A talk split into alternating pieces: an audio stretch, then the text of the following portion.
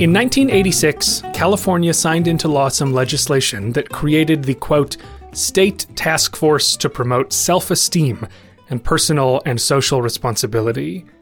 As a political science professor put it at the time, it's just so California. I can't imagine Idaho having a task force on self esteem. But the intentions seemed pure. Looking to the research in psychology, California state legislator John Vasconcellos discovered that self esteem seemed to protect against a host of negative outcomes. So the task force was created to understand self esteem and how we can nurture it to solve a bunch of social problems.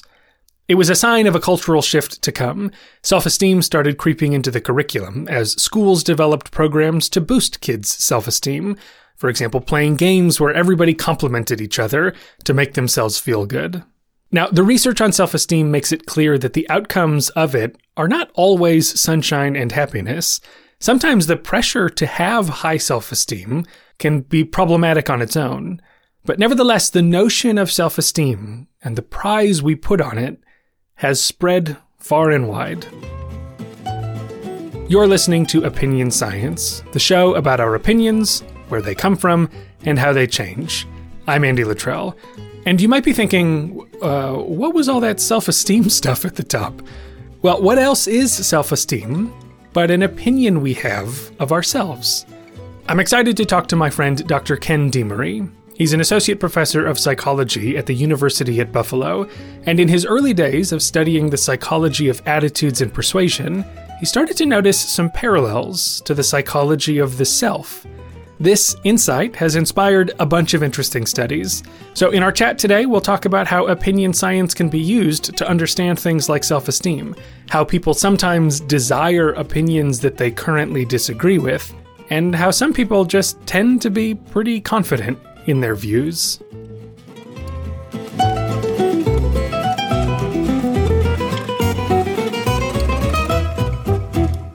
So we we had talked before about what to, to cover in your expansive line of work.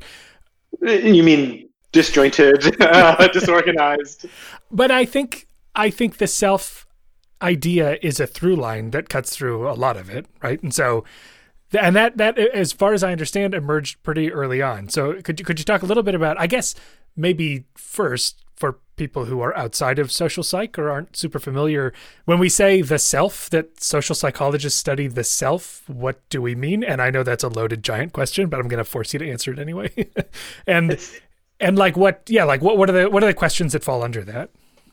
I mean the self is really challenging to define because I, I can't even think of an easy way to define it without somehow using the word self in, in the definition. But, you know, in terms of like our, our self conceptions, you know, what we're talking about is kind of our mental representation of, of ourselves. And so just like any mental representation, whether it is, you know, your conception of what is a chair, uh, to, you know, your conception of, you know, different groups, like a, a stereotype, um, you know, your mental representation of yourself is going to have all memories that are relevant to yourself, the inferences and beliefs that you have about yourself, the goals that you have about yourself. So, You know, so you know a, a variety of different um, sets of uh, of relevant constructs, I guess. So so you know whether they're again like you know these memories, these inferences, these goals, and, and so on, important relationships, and so you know our, our mental representation of ourself is probably our, you know one of our most elaborate, largest mental representations. Uh, and you know because of this, it, it's kind of uh, you know, and obviously it's centrally important to most of our decisions. And so because of these combinations of things, it's really important to to study and understand. Um, in terms of you know what we're interested in, oftentimes as attitudes researchers is self-esteem. And so self-esteem now we're getting at that evaluation of the self the attitude of the self. You know if you want to, to go with the title of your podcast the opinion that we have of ourselves. Um, and i think you know some of my initial observations um, were you know just the idea that we could take these initial concepts that we've studied in the attitudes literature to understand this really important attitude object the self you know because this seems to be um, you know, a critically important, uh, you know, self-esteem is a critically important evaluation. um, you know, predicts a lot of you know mental health outcomes, well-being outcomes, and, and so on. So uh, I thought it was interesting to understand how, how I specifically got started in applying attitudes to the self. Research was actually started in a self seminar I started uh, or I took in grad school, and I remember reading. I think it was uh, Michael Kernis, uh, 2003 dating myself. Uh, it was a, fresh, fresh off the press papers at the time um, on optimal self-esteem. And in that paper, he was talking about how essentially self-esteem with particular qualities was particularly adaptive to have. And I don't know if I could remember the full list of all of those qualities, uh, but it included self-esteem being relatively stable self-esteem that was evaluatively congruent that he talked about in terms of implicit and explicit congruence. I think there was authenticity and there's probably one or two other features that, that he talked about in that paper on what optimal self-esteem was. And i just you know saw this as you know linking nicely to a lot of the research on attitude strength but also failing to appreciate some of the lessons that we had learned in the research on attitude strength, in particular, lessons about how different features of the attitude, although they may predict the strength of the attitude, they can be relatively independent. And, like in the case of some of your own work, they can even interact with each other. And so, you know, this initial conception of optimal self esteem. Um, there seemed to be kind of lumping together things that potentially were different I kind of saw that as uh, at least raising opportunities for uh, a little bit more nuance in terms of understanding different variables like you know ambivalence, uncertainty, and accessibility, and so on. Uh, so that was really how that work uh, got started. So, so was Kernis saying that optimal self-esteem is defined by those properties of being internally consistent and stable? Is that what you're saying? Th- that's my memory. It's been yeah. a long time since I read that paper, honestly. Which, which is all to say that, like, I, I think what you're getting at is if we define, let's say, optimal self esteem as being internally consistent, right? You could say, oh, well, internal consistency might be an informative quality of your self esteem, but it is not itself necessarily like the determinant of what's optimal. Is that kind of yeah. what you mean? Yeah, exactly, exactly. And you know, I mean, Kernis had a different interest in focusing on this optimal self-esteem. He was looking at things like you know defensive responding, uh, for example. Um, and I kind of you know where my initial thoughts went uh, were that well, this really sounds a lot like um, attitude strength, uh, you know, applied to the self, uh, which means that there's a lot of different outcomes we potentially could look at uh, such as you know whether it's stability over time, resistance to change, uh, the ability of my self-conceptions conceptions to predict relevant outcomes, um, and you know arguably you know some of the things that Kernis talked about might have fit under those uh, umbrellas. Um, I'm sure you know if you look back at my term paper from 2003, I, I, talked a little bit about that. Um, but but so that that kind of uh, motivated me to start including you know measures of you know self strength. In other words, these these measures related to the strength of our self conceptions, just uh, up, you know, exporting these attitude strength variables uh, to the self. It might help to to give an example as well. So the I guess there are the the one that always comes to mind for me is the ambivalence one, the self ambivalence one. Um, I, I, don't know why that one in particular, but, hmm, but maybe you can. Someone who has like, several papers on ambivalence. Yeah, maybe that's the one.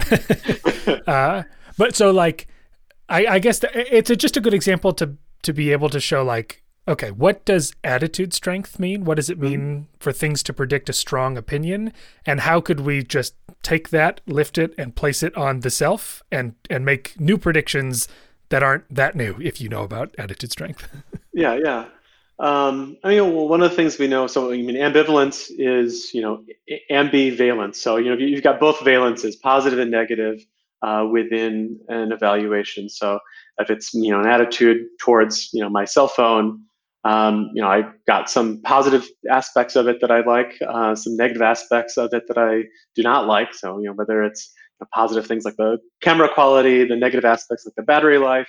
And so I may have an ambivalent attitude towards my cell phone if I have a lot of both positives and negatives. at my head in the same time.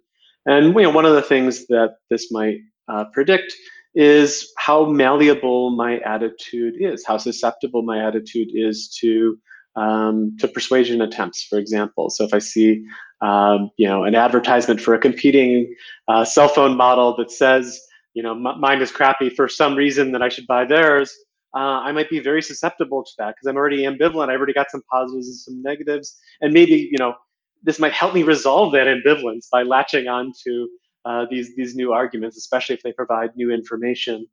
And so, you know, so that's one one way that ambivalence um, in you know an evaluation generally might predict instability, for example. And so we looked at this in in one paper where we measured people's ambivalence towards the self. And so I don't know if you want to go into the, the details of like objective ambivalence versus subjective ambivalence. Like the objective ambivalence, that's the kind of that presence of both positives and negatives. Uh, where the subjective ambivalence, that's more the experience of uh, feeling conflicted, feeling torn, uh, feeling confused, and so on. And so we had tried to look at more objective ambivalence uh, in some work that was using relatively subtle change manipulation. So uh, some of those we used uh, conditioning, so kind of pairing positive and negative words with the self. You know, me, myself. Uh, I forget what the exact words were, uh, but it's, it's, probably very close to me, myself, and I. um, so you know, pairing uh, positive words or in one condition, neutral words in another condition, and you know, the more people felt ambivalent about themselves, you know, the more likely they were to change. I guess you know, the more they had the objective ambivalence and not feeling ambivalent, but rather uh, the more they had both positive and negative features, uh, the more susceptible they to change they were in response to that manipulation. And so, yeah, we, we did that in a couple of, of different ways. You know, it's a older, old, old, older paper. Uh, so I, I, don't know uh, if I was to do it again, I would certainly do it with uh, better sample sizes and better, tighter methods than, than I would do it today. But the idea is pretty straightforward. So, so if I already see myself as having good qualities and bad qualities, I'm more susceptible to being nudged either to see myself as a little more positive or as a little more negative, right? Because I'm, yeah, I'm, already yeah. kind of, I don't have yeah. like a clear, perfect, fully constructed sense that I'm either good or bad. And so I can be nudged to see myself in a slightly different way. Exactly. And I, I don't know, honestly, if we were, I, I we, we, didn't include the negative condition, at least mm. in, in that case that was you know there's some ethical concerns sure uh, or at least you know with, with, the paradigm that we'd adapted like they were also unwilling to try to make people dislike themselves. Mm-hmm. um, and you know I, I, we'd guess that these effects are not particularly long lasting uh, but it's better to be safe anyway than, than not do that. So are there other qualities of the self that you could that someone could look at in order to know for example how changeable someone's self-esteem would be yeah, uh, certainly. You know, so we talked about ambivalence, or we yeah, we talked about ambivalence, but you know, you can look at accessibility or certainty or importance, and a lot of these have actually been looked at in the self literature. Uh, some by myself, some by other people at, at different times. Uh, so, like with the example of self-esteem accessibility. Uh, so we're talking about how easy, easily one's attitude towards the self comes to mind uh, kind of based off of earlier work by Russ Fazio, who looked at attitude accessibility in general. And what his work has found is that the more um, accessible a person's attitudes are, the more those attitudes guide behavior.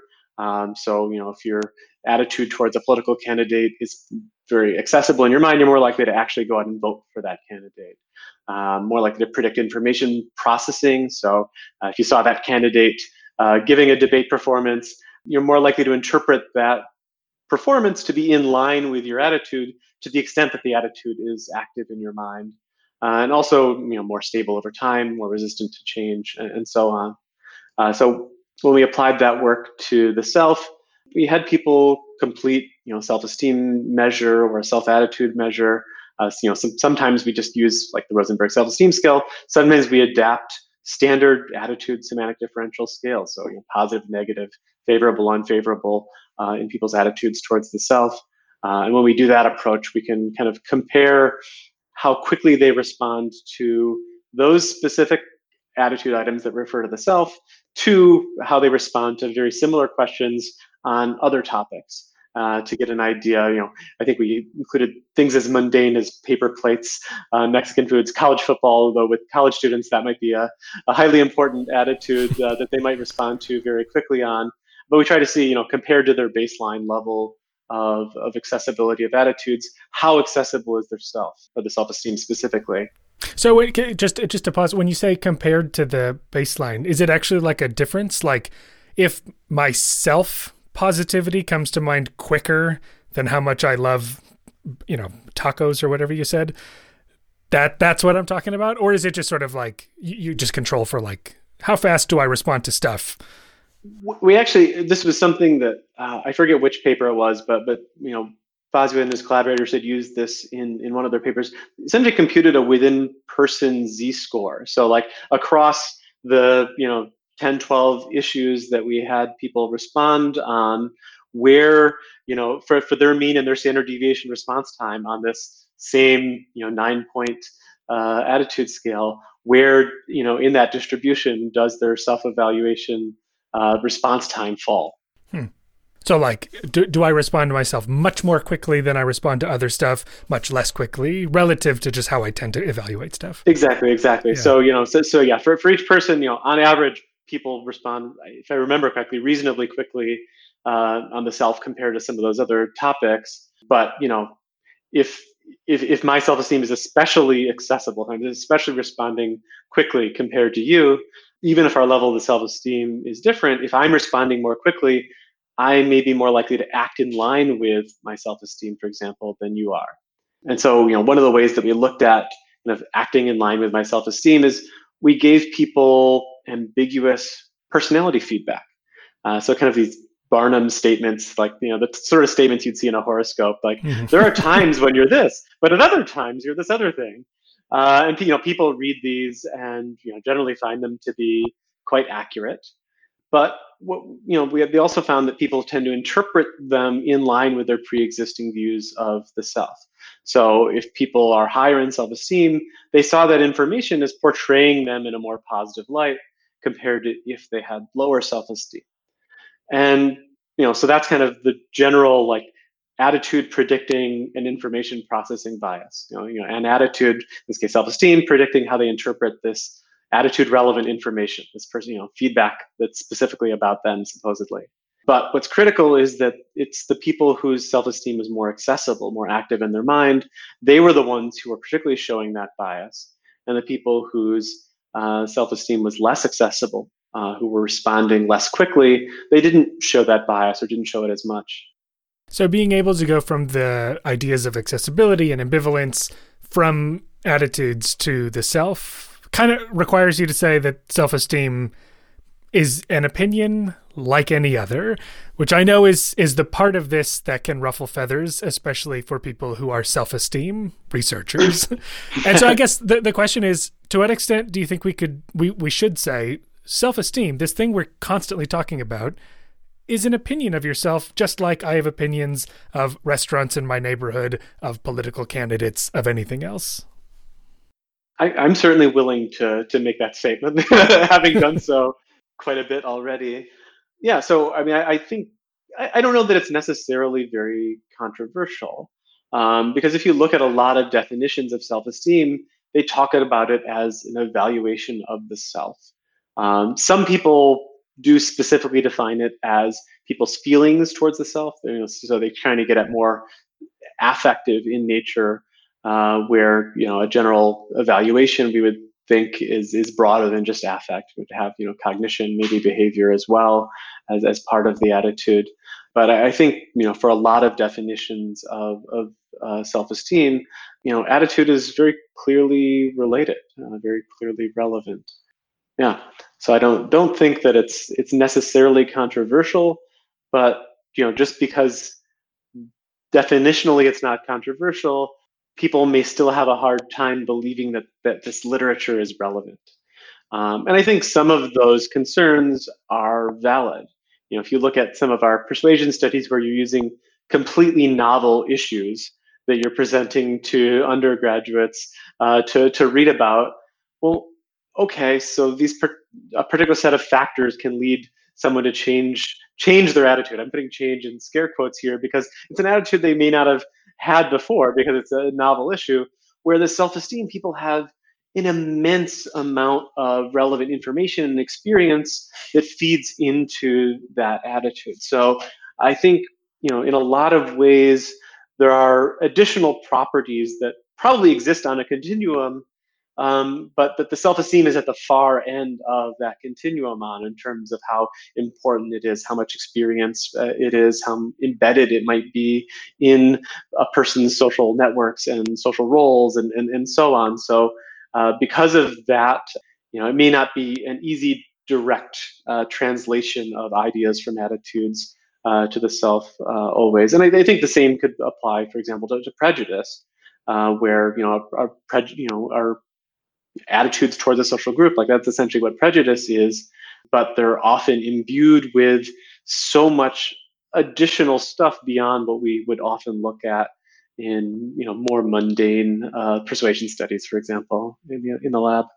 to that point, it's making me think that it's surprising that anyone would have a weak sense of self at all, right? If there was if there was any issue that followed me around every minute of my life that I have that immense backlog of information about, you'd say, well, you I mean, that's you've got the makings of of having a strong take on this issue do you have any sense of like how common it is that people would have a relatively weak sense of self and and, and why? How, how do you how do you get there? I guess the ambivalence thing I, I could see being the road but the accessibility thing like how do i just like oh yeah that's right i'm here.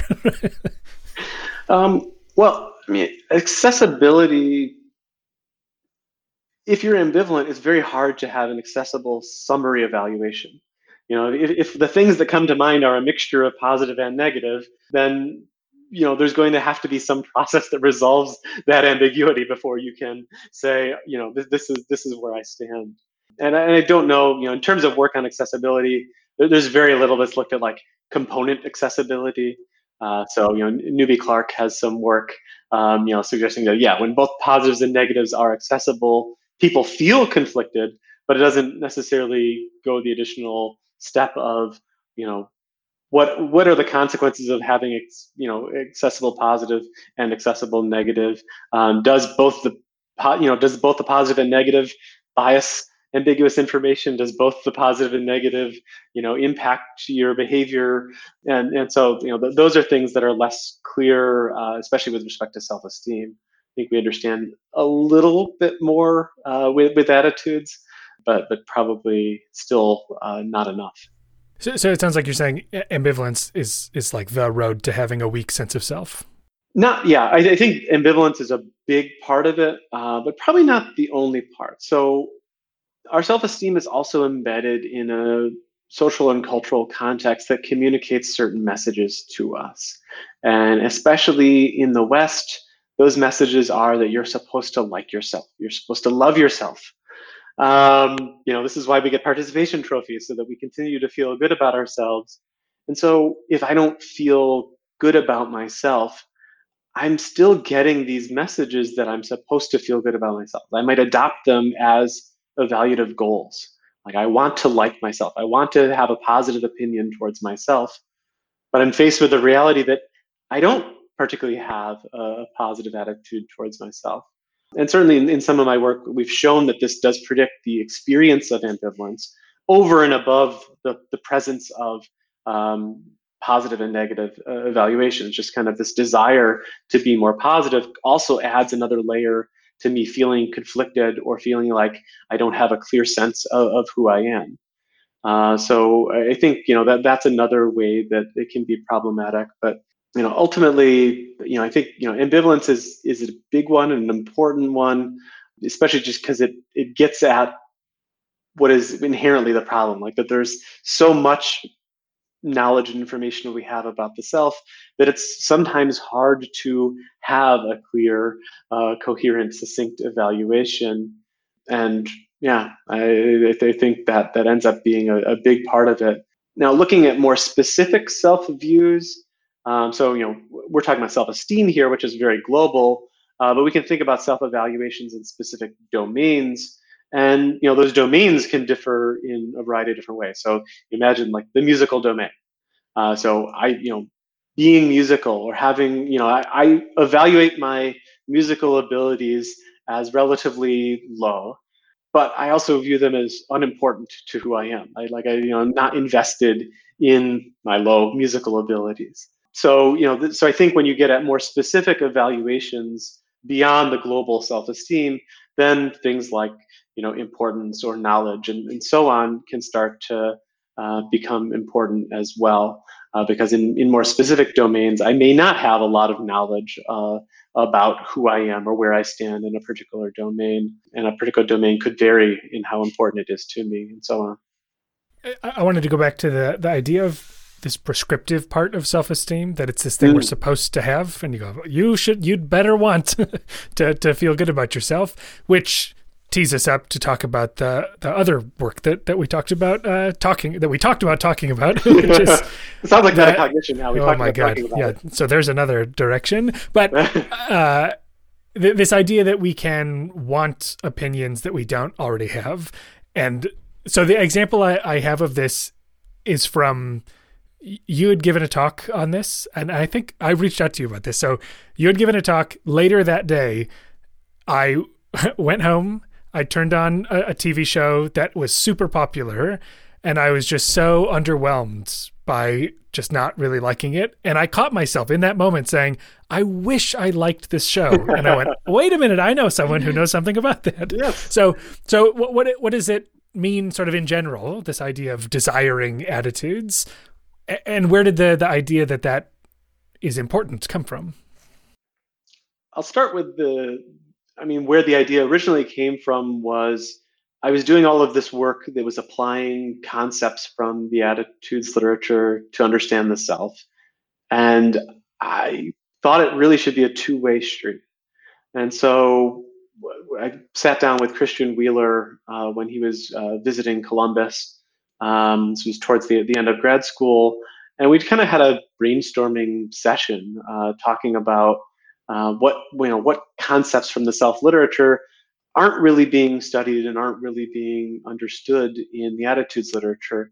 And one of them was just the general idea of self-regulation, um, where there hadn't been a lot done on, on attitude regulation uh, beyond kind of like motivated reasoning uh, sorts of things. And so we didn't even really have this idea that like, do people have evaluative goals.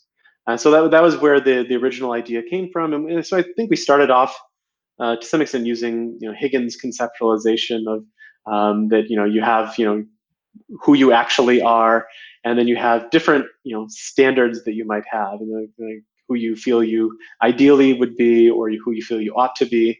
Uh, so in our you know very first studies, we just applied those kind of Higgins selves questionnaires, I think is what it's called, to attitudes. So whether it was, you know, I just included these as kind of filler measures uh, in other studies. Uh, so like, okay, I need I need a filler, so we'll, ask people about a bunch of questions about abortion, and included in those are questions of, you know, hey, sometimes the attitudes we actually have might be different from the attitudes that we want to have, and sometimes these might be the same.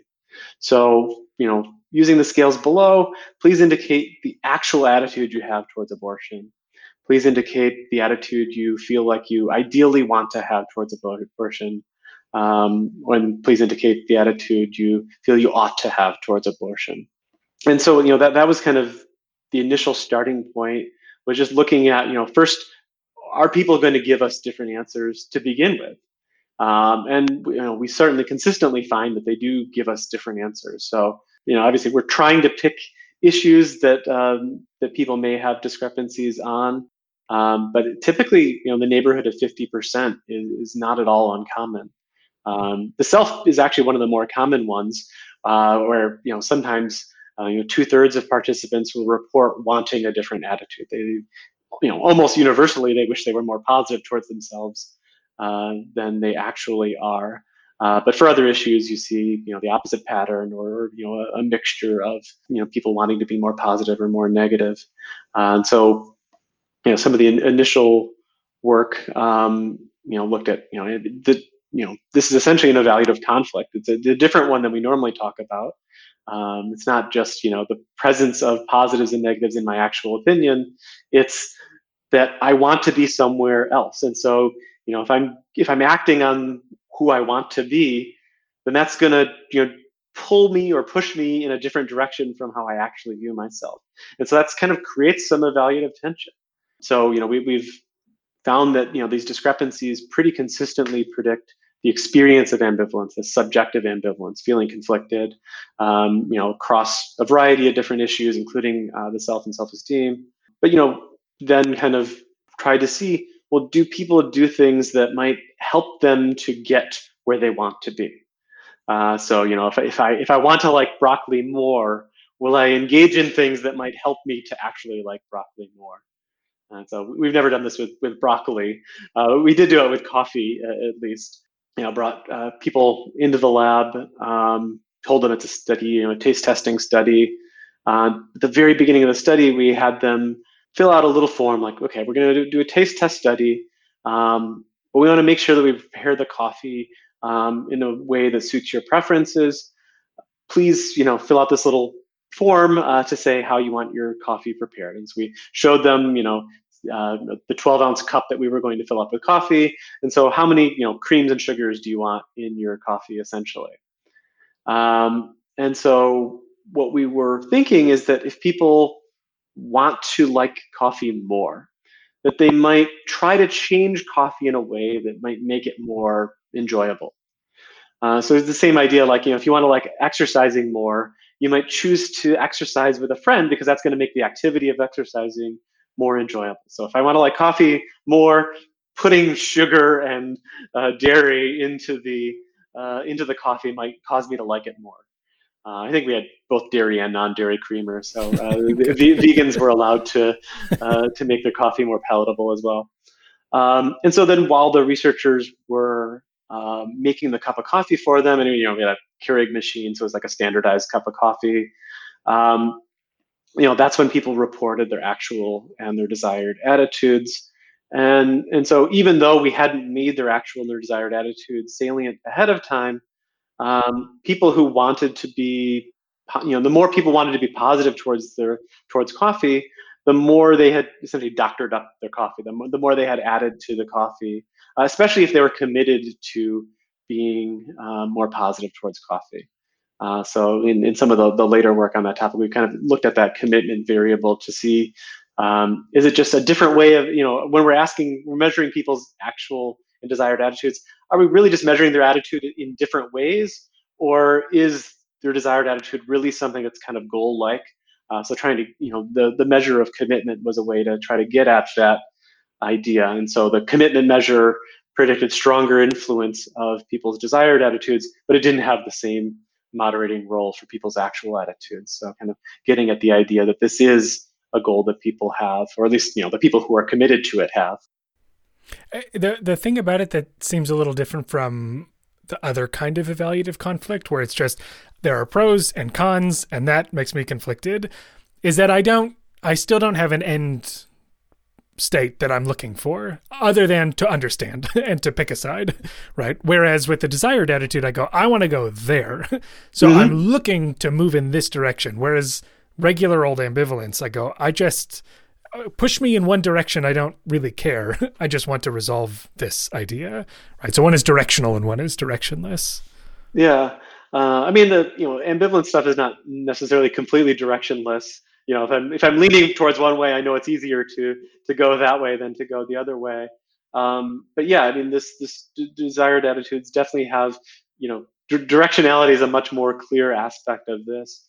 Um, and you know one of the things that we want to study we, we've got some you know ongoing work trying to understand you know where do these desired attitudes come from? Either in terms of you know purely come from uh, sometimes these things that are embedded in like our ideological networks or other things that may be hard to get at uh, the true cause and effect relationships. Um, but you know, we have some preliminary data, at least, that my desired attitudes tend to be more consistent with my ideology than my actual attitudes are. For example, uh, so you know, like you know, our ideologies, especially these days, are, are very much like identities. Uh, so you know, our, our, social identities, our other goals, um, you know, th- these are things that we think may be very relevant in turn, you know, drivers of our desired attitudes. You know, in the case of coffee, you know, it, it, for those undergraduate students, it, wanting to like coffee more could have, you know, been for social reasons, like oh my my friends hang out at the cool coffee shops, and I want to, you know, I want to enjoy my time with them. So if I like coffee more, it'd be better. Uh, or could be just purely utilitarian, like uh, man, if I enjoyed coffee, I could stay up later at night and uh, cram for my final a little bit better.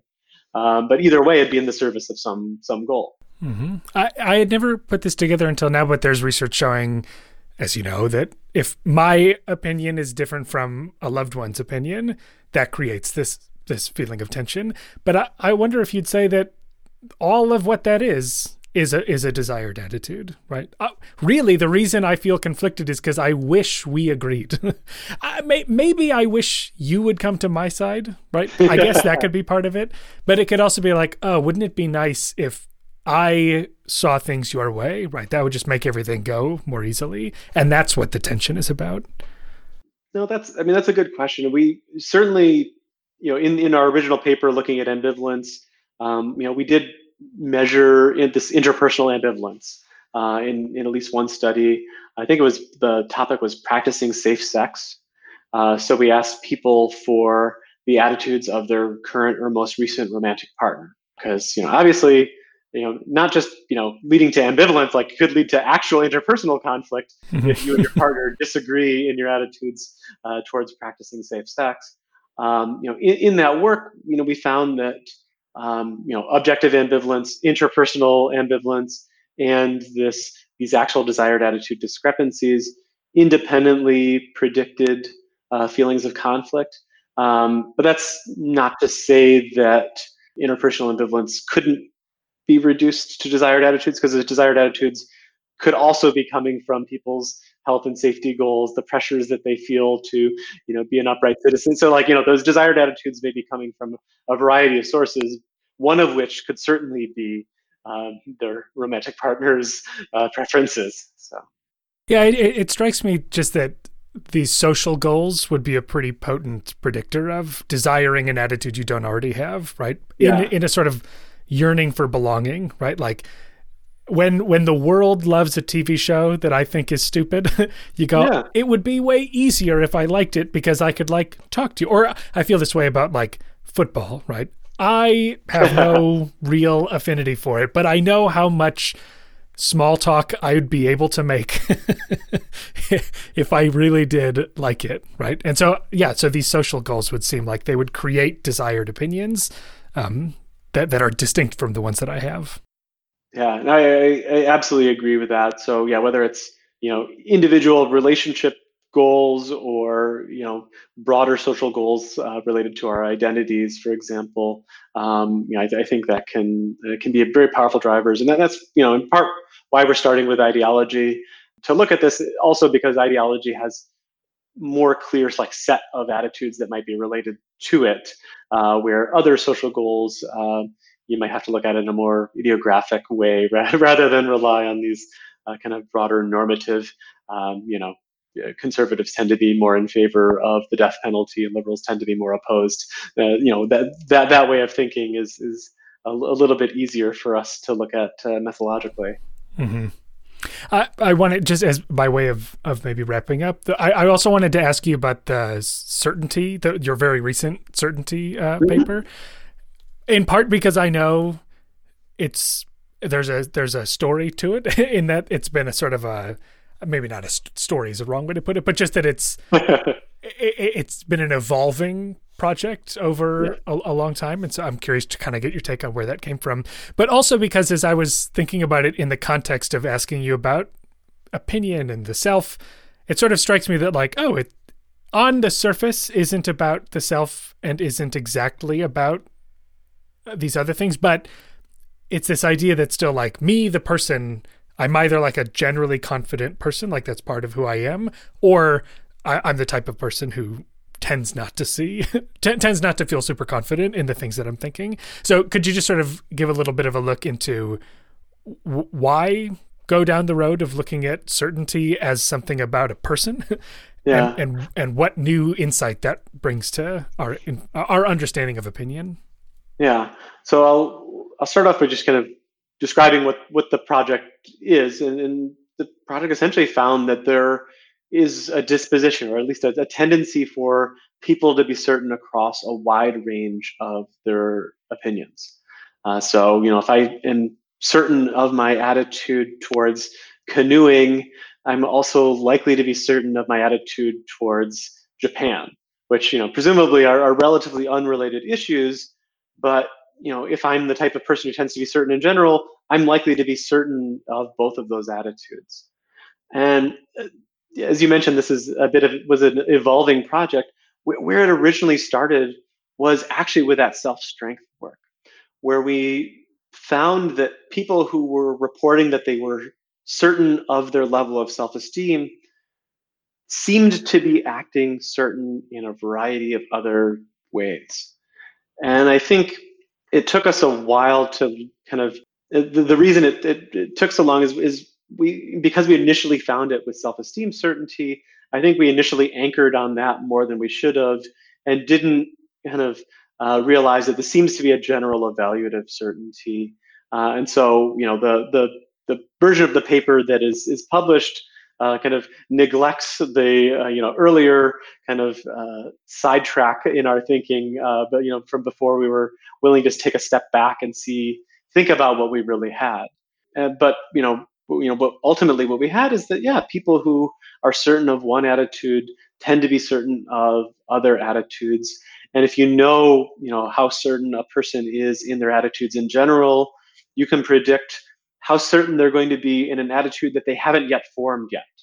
Uh, so, like you know, in that study, we would measure the disposition to be certain just by essentially asking people, you know, 16 different issues, their attitude and their associated certainty, um, you know, towards things like what, kayaks and uh, Japan and cold showers and you know a, a, variety of other you know reasonably unrelated topics. Um, and you know those you know the certainty in these different attitudes they, they hang together, but they also when participants later read some Amazon.com reviews for uh, a made-up microwave oven, their resulting attitude and critically their certainty in that attitude we can predict from those those earlier measures. So uh, if you were certain in your attitude towards Japan uh, and kayaks and cold showers, you're likely to be certain of your attitude towards towards this microwave oven. Not only that, but you it seems that people who are certain of their attitudes in general seem to be more likely to act on their attitudes in general. I, I will admit that the findings were were mixed. We found those pretty consistently with undergraduate samples, uh, found them less consistently uh, with a more general uh, general range of the adult population. So, and I think part of it is the, the issues that we were asking about, things like eating meat. Uh, you know, so how many servings of meat did you have in the past week? How many cups of coffee uh, did you drink in the past week? These, a lot of these are habitual behaviors. Uh, so at least this is our thinking. You know, will fully admit that it's you know post hoc conjecture, uh, at least for now, uh, is that you know these are things that might be driven by attitudes for someone who is 18, 19, 20 years old. But for your typical, you know, 40 year old uh, like myself, or 40 something like myself, um, you, it's just a habit. Like every morning I have coffee, I don't have to consult my attitudes. Uh, so uh, at least that, that's our thinking. But you know, it's fascinating that at least for college students, knowing how certain they are in general allows us to predict whether other attitudes will predict corresponding behaviors. So there's a general tendency for um, you know for people who are more certain to have their attitudes guiding their behaviors uh, to a greater extent than the people who report less certainty. Uh, so yeah, we, we found it kind of interesting, fascinating. So I found that both with kind of behavioral intentions, so people's plans to behave in the coming week, as well as you know not real behavior, but the reports of behavior within the past week. Eh, does that cut across domains? I'm trying to think like your if I know how much how, how much certainty you have about your food preferences, does that tell me how much certainty you have about your political preferences? Right? I, I, it sounds like that's where we're heading, but I'm just curious how how far do you think that that extends? Um, that's a good question. I would imagine that there's going to be some specificity, but the specificity is going to be driven less by your general tendency and more by kind of idiosyncratic factors. And so, you know, the reason that we're looking at things like, you know, kayaks and Japan and cold showers is those are not t- issues that people have thought a lot about necessarily, or at least on average. Uh, American participants have not thought a lot about those specific issues. Those specific issues may not be tied to their identities and, and so on. Uh, so, you know, with looking at these dis- disposition to be certain, we're not saying that the, these dispositional factors are all that matter. And so when you get into specific domains, other things start to matter. So, um, you know, politics and food, I think, were the, the two examples you just gave. Well, you know, for someone who's a foodie, because they're really interested in food, they may think a lot about um, you know topics related to foods. Uh, but for someone who's uh, you know an NPR junkie, uh, maybe it's you know news that fascinates them, politics fascinate them, so they may have thought a lot about politics, and those are not reflective necessarily of their general tendencies. Those are reflective of more specific interests or how much knowledge and expertise they have on a specific issue. So, you know, when looking at this dispositional work, we're not saying that the disposition is all that predicts uh, how certain a person will be. You know, that it's you know, at a default level for, for things that people don't have those more idiosyncratic experiences with or uh, you know unique ties to identity or importance or whatever it might be uh, that's where the dispositions are going to matter most uh, and where those other factors uh, become increasingly important then issue specific kind of interactions with the topic are going to matter more Great. I, I, want to be mindful of your time. I feel like I've taken more of it than I promised. Um, but I just wanted to say thanks for uh, stopping by to, to, talk about all this stuff. And I'll be curious to see what the next steps are, as always. Yeah, thank you very much. I appreciate it. I enjoyed talking with you. Uh, yeah, easily, easily could have talked much longer, but I ran out of water. So. All right, that'll do it for another episode of Opinion Science. Thank you so much to Ken DeMarree for coming on. As always, check out the show notes for a link to his lab's website and links to the research we talked about. You can support the show by doing all the podcast things. Subscribe to the show, learn more at opinionsciencepodcast.com, and follow on social media at OpinionSciPod. Ooh, this outro was short and sweet today. I like that. Okay, see you in a couple weeks for more opinion science. Bye bye.